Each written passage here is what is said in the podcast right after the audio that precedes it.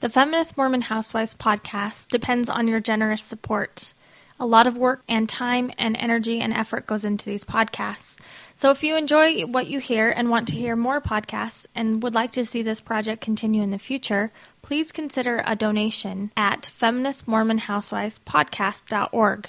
There's a donation button to the right hand side where you can click through PayPal and donate whatever you would like. Every little bit helps. Thanks, and we appreciate you listening and supporting the Feminist Mormon Housewives podcast. One, two, three, go.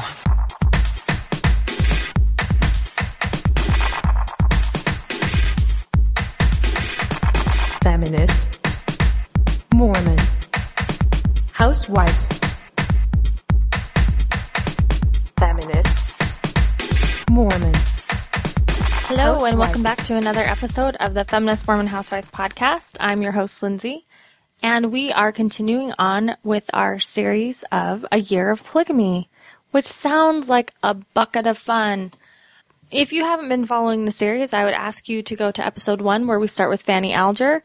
This series is really designed to help you digest and uh, explore the issues of LDS polygamy, Mormon polygamy, as it applies to us. So we're starting with the wives of Joseph Smith because that's where really we start heavily adopting this practice. Hopefully, we're going to go um, and set the stage earlier than Joseph Smith later on when we bring on some experts. But we are going to just talk about the wives of Joseph Smith for now. And uh, we started with Fanny Alger, and we got a little bit out of order because we I had Alice Fisher Roberts talk about her ancestors, a mother and daughter duo, both who married Joseph Smith. So if you haven't checked out Sylvia and Patty Sessions, you need to listen to Alice's. Those are the previous episodes. Um, it's thought that Mary Rollins was either in between them or right before them. We're going to try something a little bit new today, so I hope the format isn't off putting. It might be a little strange at first, but you'll get used to it as we go throughout the other formats. In an effort to give these women a real voice and let them speak their history, I've asked some very talented people to do some voice work for these women. So during the quoted parts that we actually have in their own handwriting, we will let them tell their story. And I'd like to thank Melissa Mayhew for um, being our first reader today as Mary Rollins. The woman we're going to talk about today, Mary Elizabeth Rollins Lightner. So we're going to talk to you about her today and uh, tell you about her life.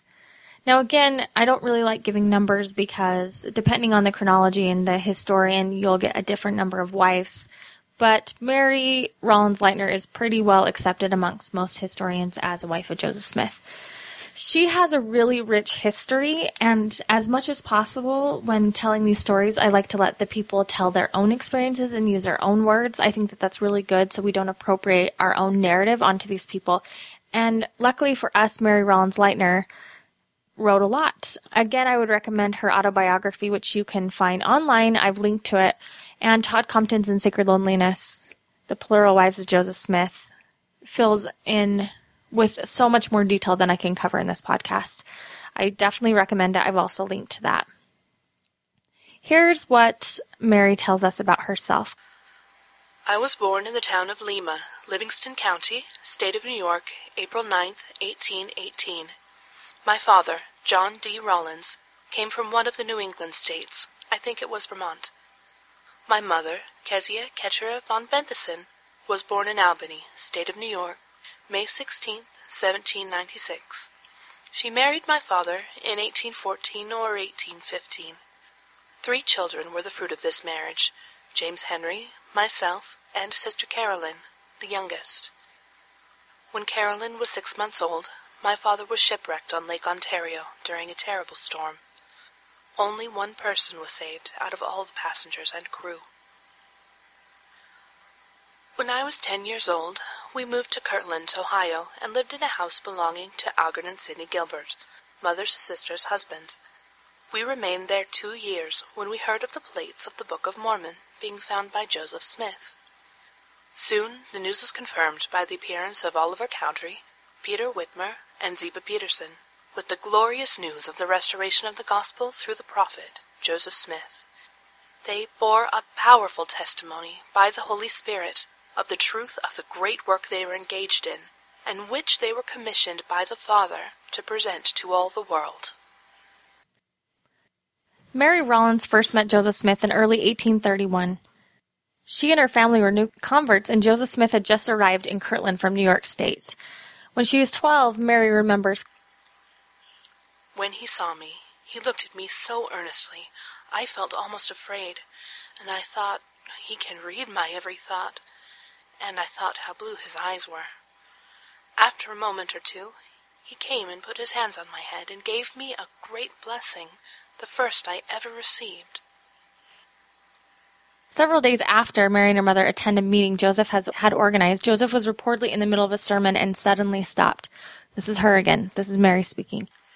And his countenance shone and seemed almost transparent. It seemed as though the solemnity of eternity rested upon all of us. He seemed almost transfixed. He was looking ahead, and his face outshone the candle which was on the shelf just behind him. I thought I could almost see the cheekbones. He looked as though a searchlight was inside his face and shining through every pore. I could not take my eyes from his face. So you can tell that she was really enamored with him even from a young age. She talks often about being so moved by his, you know, physical presence. And of course this is written years later in her journal, but this is remembering her recollection. And I can imagine that it was often romanticized later on because Joseph Smith didn't just become um, founding prophet of their church, he became this legend and this almost mythical creature. And anyone in the Utah period who had direct ties with him would be held in high esteem. And sometimes that would be used to give sort of a cachet or a, or a social credibility. Joseph would eventually prepare Mary for marriage.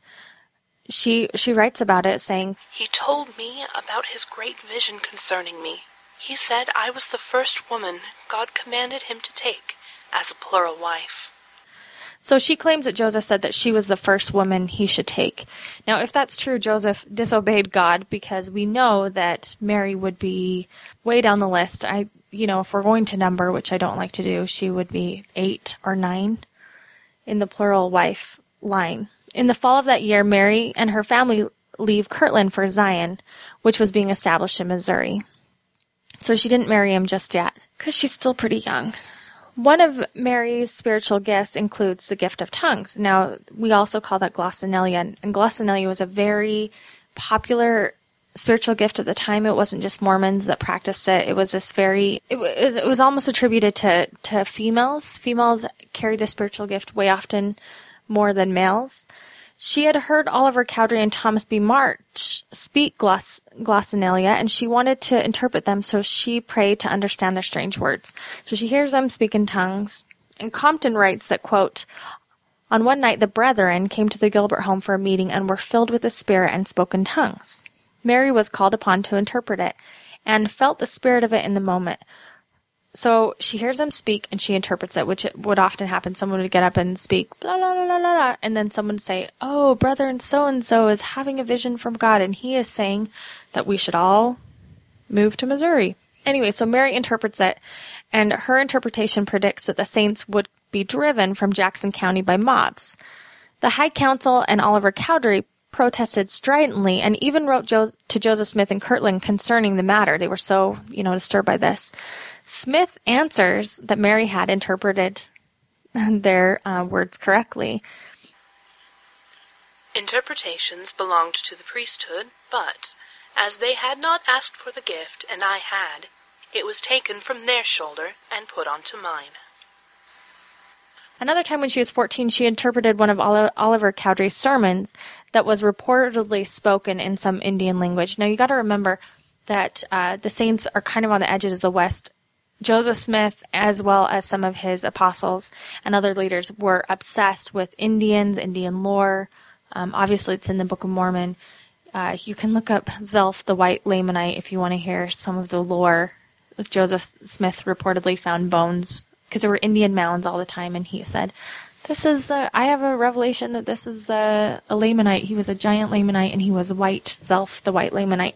So Oliver Cowdery too was, you know, concerned with the Indians. This was a huge part of the American West and would shape the saints definitely. So Oliver Cowdery has a sermon and he gives it in this supposed Indian language. And she affirmed that an Indian agent present asked where where she had learned the language because she was able to interpret it. And Mary wrote, I lost the gift after we were driven.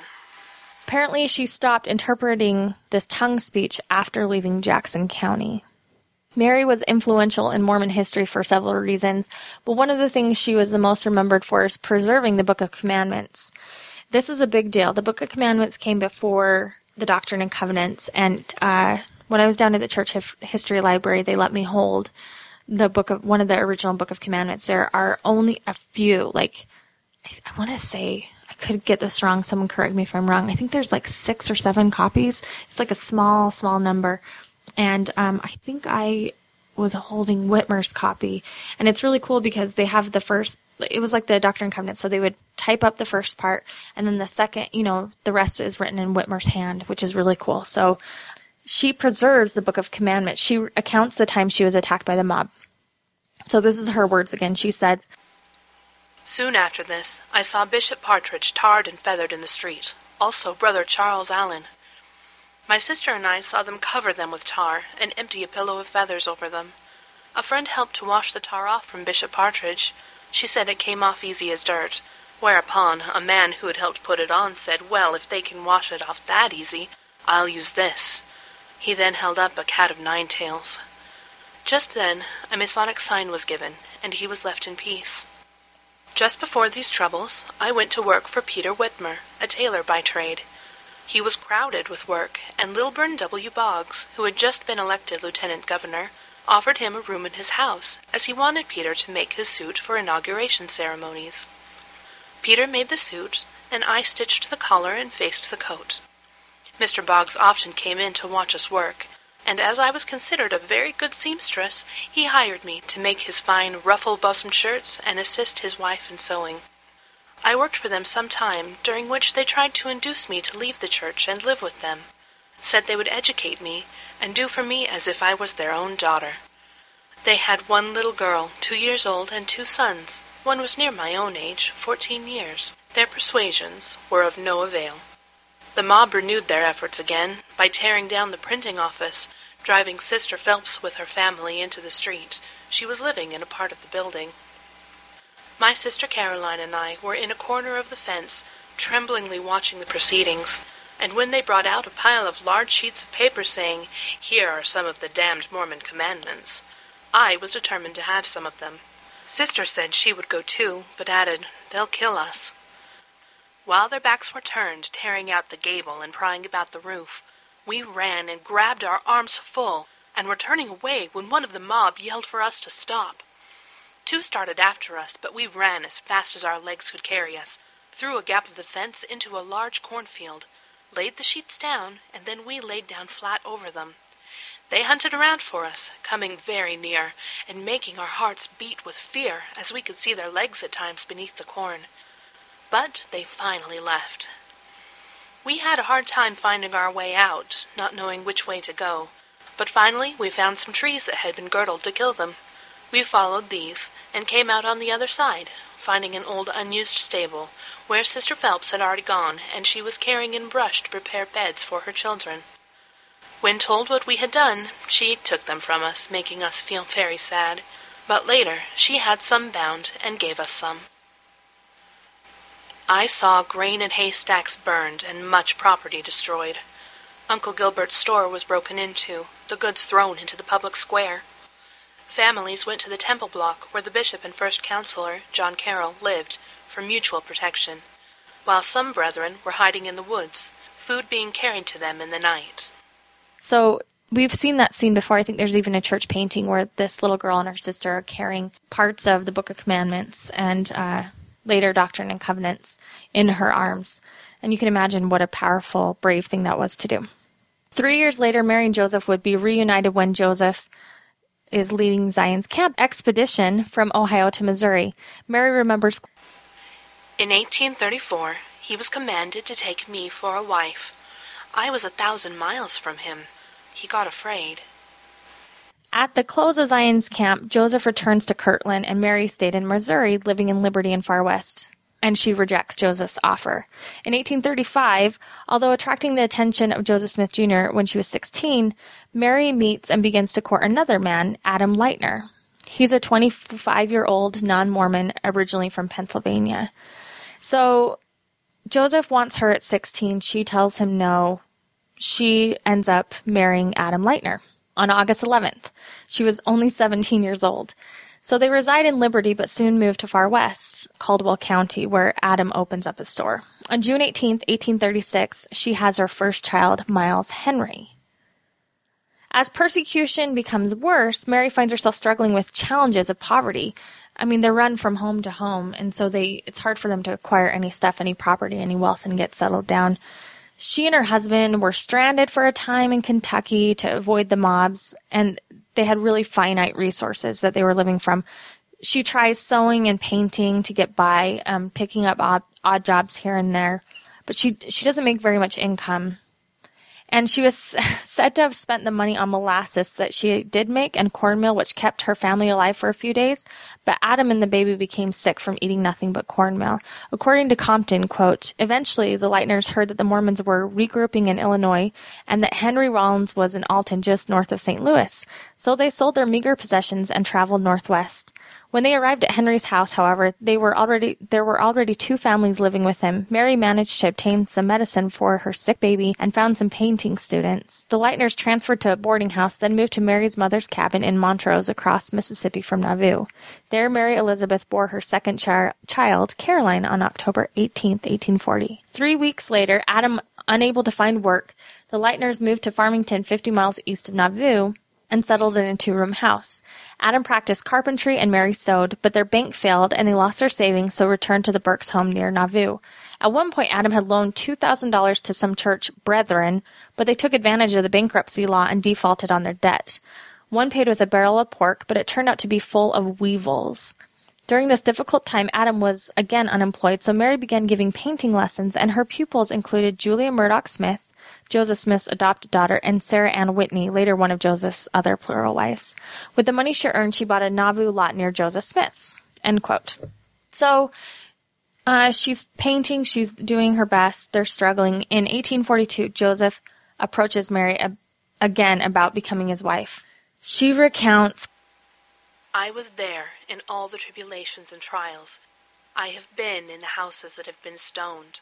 The rocks have been thrown crisscross in every direction. I have seen the brethren shot and ruined for life. I saw the first martyr dead, and a more heavenly corpse I never saw or expect to see on the face of the earth. His face was so happy. I have seen our bishop tarred and feathered in the streets of Missouri. They took off his shirt and covered him with tar, and then took a pillow and turned the feathers over him.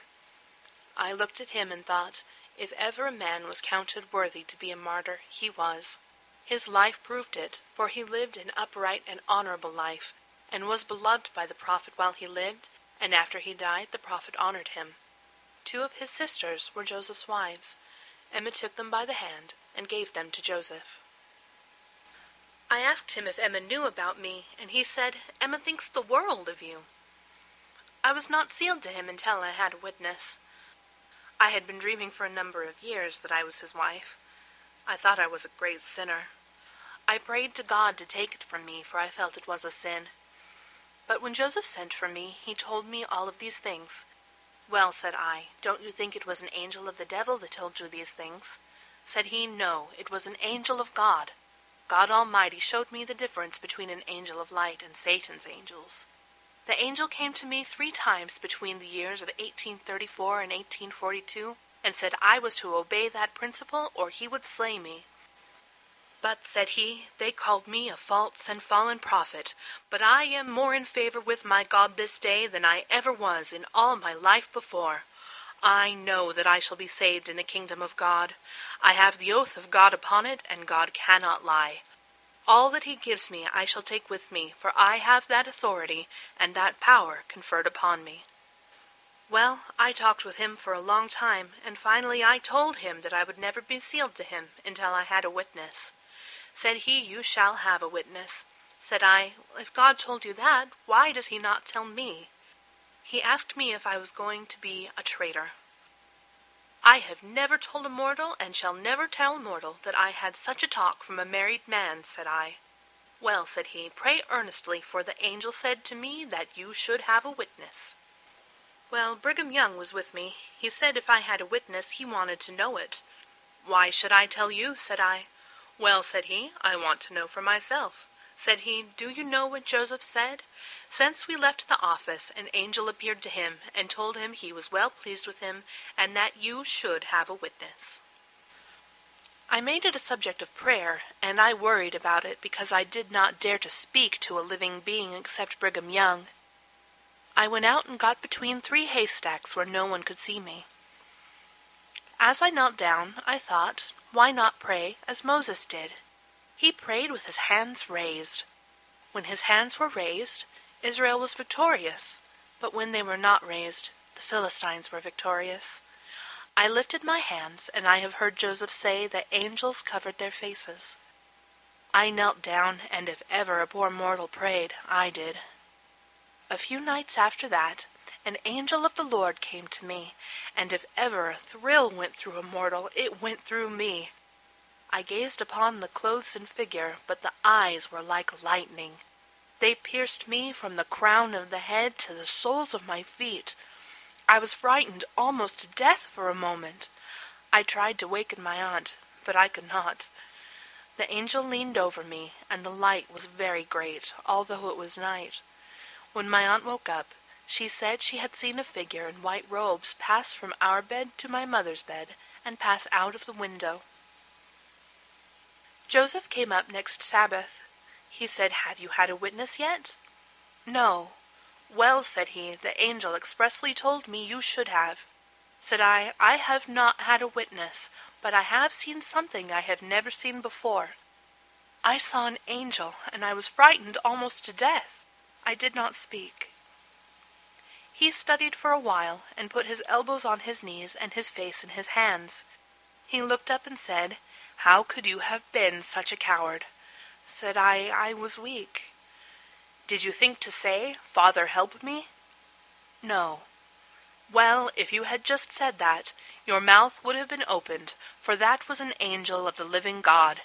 He came to you with more knowledge, intelligence, and light than I have ever dared to reveal. I said, If it was an angel of light, why did he not speak to me? You covered your face, and for this reason the angel was insulted. Said I, Will it ever come again?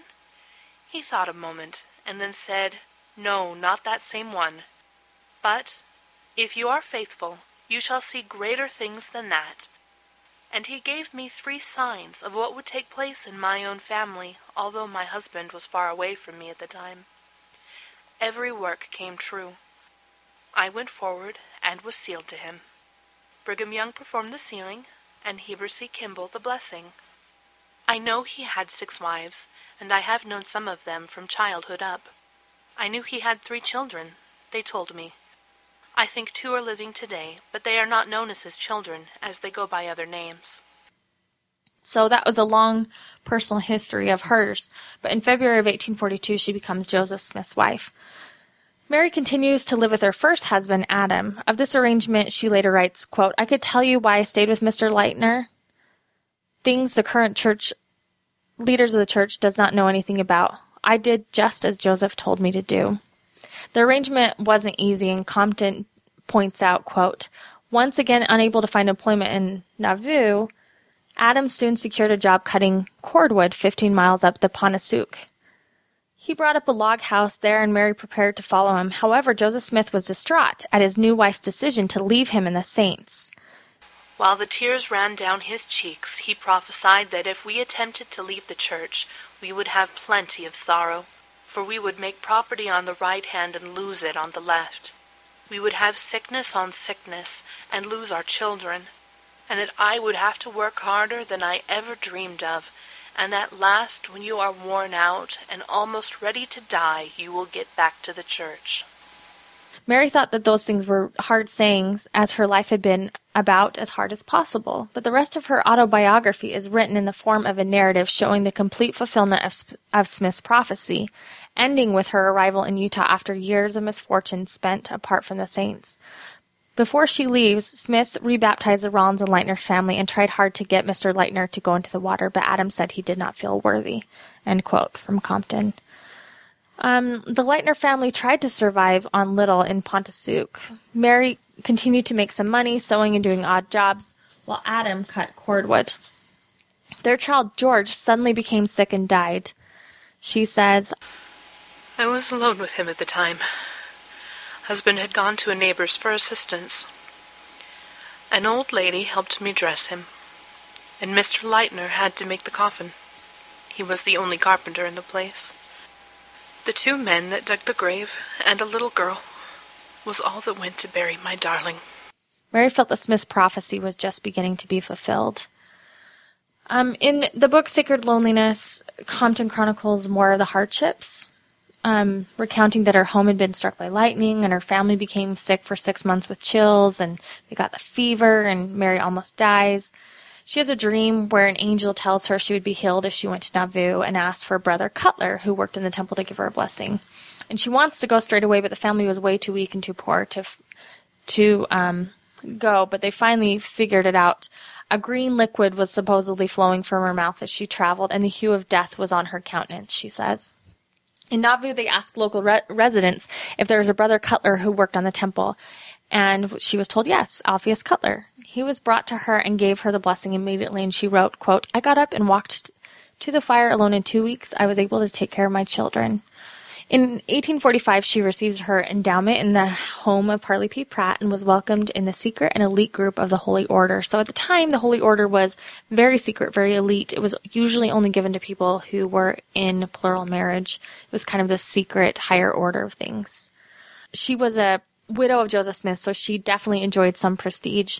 And um, after he died, of course, this led to her next marriage, where um, she marries Brigham Young. So she is sealed to Brigham Young for time in a proxy marriage on May 22nd, 1845, um, which was kind of a proxy for Joseph Smith. She continues to live with Adam, and as as as was customary at the time, this marriage was repeated in the Nauvoo Temple the same day she received her endowment.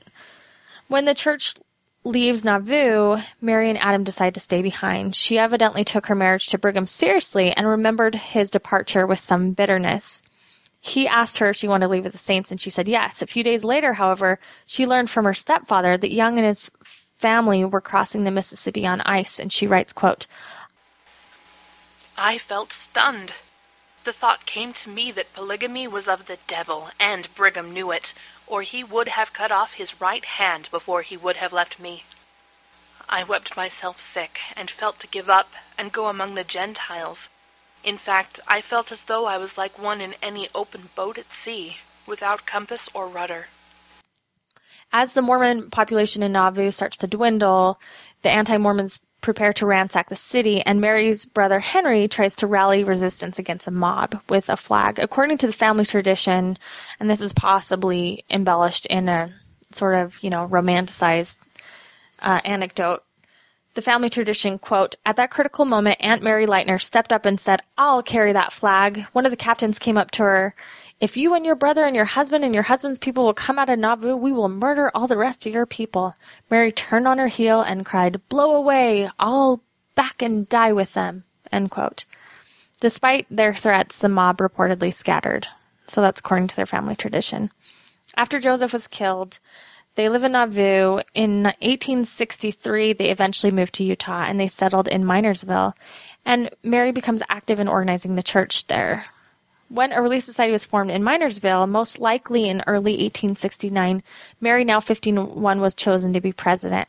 On May 27th, Eliza, Eliza R. Snow wrote to congratulate her, quote, I was pleased to hear that a female relief society was organized in Minersville, and also pleased that you were appointed to preside over it. Um, many things happened in Utah which are too complex for this this episode, but um, she suffered extreme poverty, lots of depression. She was depressed a lot. The death of her husband in 1887, tuberculosis, uh, the scandal of her 24 year old son who was convicted of grand larceny. Mary becomes financially drained from the expenses of death and her husband and feels powerless to defend her son, who she always thought to be innocent. She worked tire- tirelessly to exonerate him, and after many months was able to free him, but it took a great toll on her. He died shortly after the age of 28, and it was said um, Mary spirals into this depression. Several women of the early society kept in contact with her and often chastised her for her quote dark moods, but obviously that didn't work. Emmeline Wells in February 10th, 1887 chided her saying, quote, I was in hopes that your visit here last summer and the good luck you had in getting your son pardoned would have made you quite brave and strong for the daily cares and annoyances of battling for a living. Um, Mary continued to battle for a living and even asked the church for assistance several times. She helped some of the time, but um, sometimes the bishop's payments didn't make it, and she struggled to provide for herself. Her children, her remaining children, struggling themselves, tried to help take care of her. Zina Huntington wrote to her um, and, you know, tried to cheer her up. She, Zina Huntington was also married to Joseph Smith and to Brigham Young. She said, My darling sister, be patient, for oh, what glories lay before you. I am improving, improving slowly in health, of which I am very thankful for. Where will we be one year from today? I would not like to lift the curtain if I could. Your true and loving sister, Zina D. Young. After receiving yet another important prophecy for her life, Mary was said to be working with Apostle Heber C. Kimball in the endowment house when he said, Sister Lightner, you will see Joseph before you die. She recounts in her autobiography, I want to say to you, as I have said before, that Joseph said if I was faithful, I should see greater things than the angel. Since then I have seen other persons. Three came together and stood before me just as the sun went down Joseph, Hyrum, and Heber C. Kimball. It was prophesied that I should see Joseph before I died. Still, I was not thinking about that. I was thinking about a sermon I had heard. All at once I looked up, and they stood before me. Joseph stood in the middle of the circle like the new moon, and he stood with his arms over their shoulders. They bowed to me about a dozen times or more. I pinched myself to make sure I was awake, and I looked around the room to see where I had placed things. I thought I would shake hands with them. They saw my confusion and understood it, and they laughed, and I thought Brother Kimball would almost kill himself laughing. I had no fear. As I went to shake hands with them, they bowed, smiled, and began to fade. They went like the sun sinks behind a mountain or a cloud. It gave me more courage and hope than I had ever had before. In her elderly years, Mary wrote to an, an acquaintance I love to talk about the prophet and the early days of the church. I will always remember how Joseph looked at that first sealing. He was tall and of a commanding figure, full of life. Yes, I could tell you many things that I cannot write. I remember every word he ever said to me of importance. Mary passed away on December 17th, 1913, in Minersville, Beaver County, Utah. So I would encourage you to go read more of this great history. It's so rich, and I tried to keep it as brief as possible. But she was definitely a spiritual woman and definitely, definitely involved um, in this practice and definitely a huge fan of Joseph Smith's. So anyway, uh, leave us your comments in the comment section at feministmormonhousewivespodcast.org and thanks for joining us.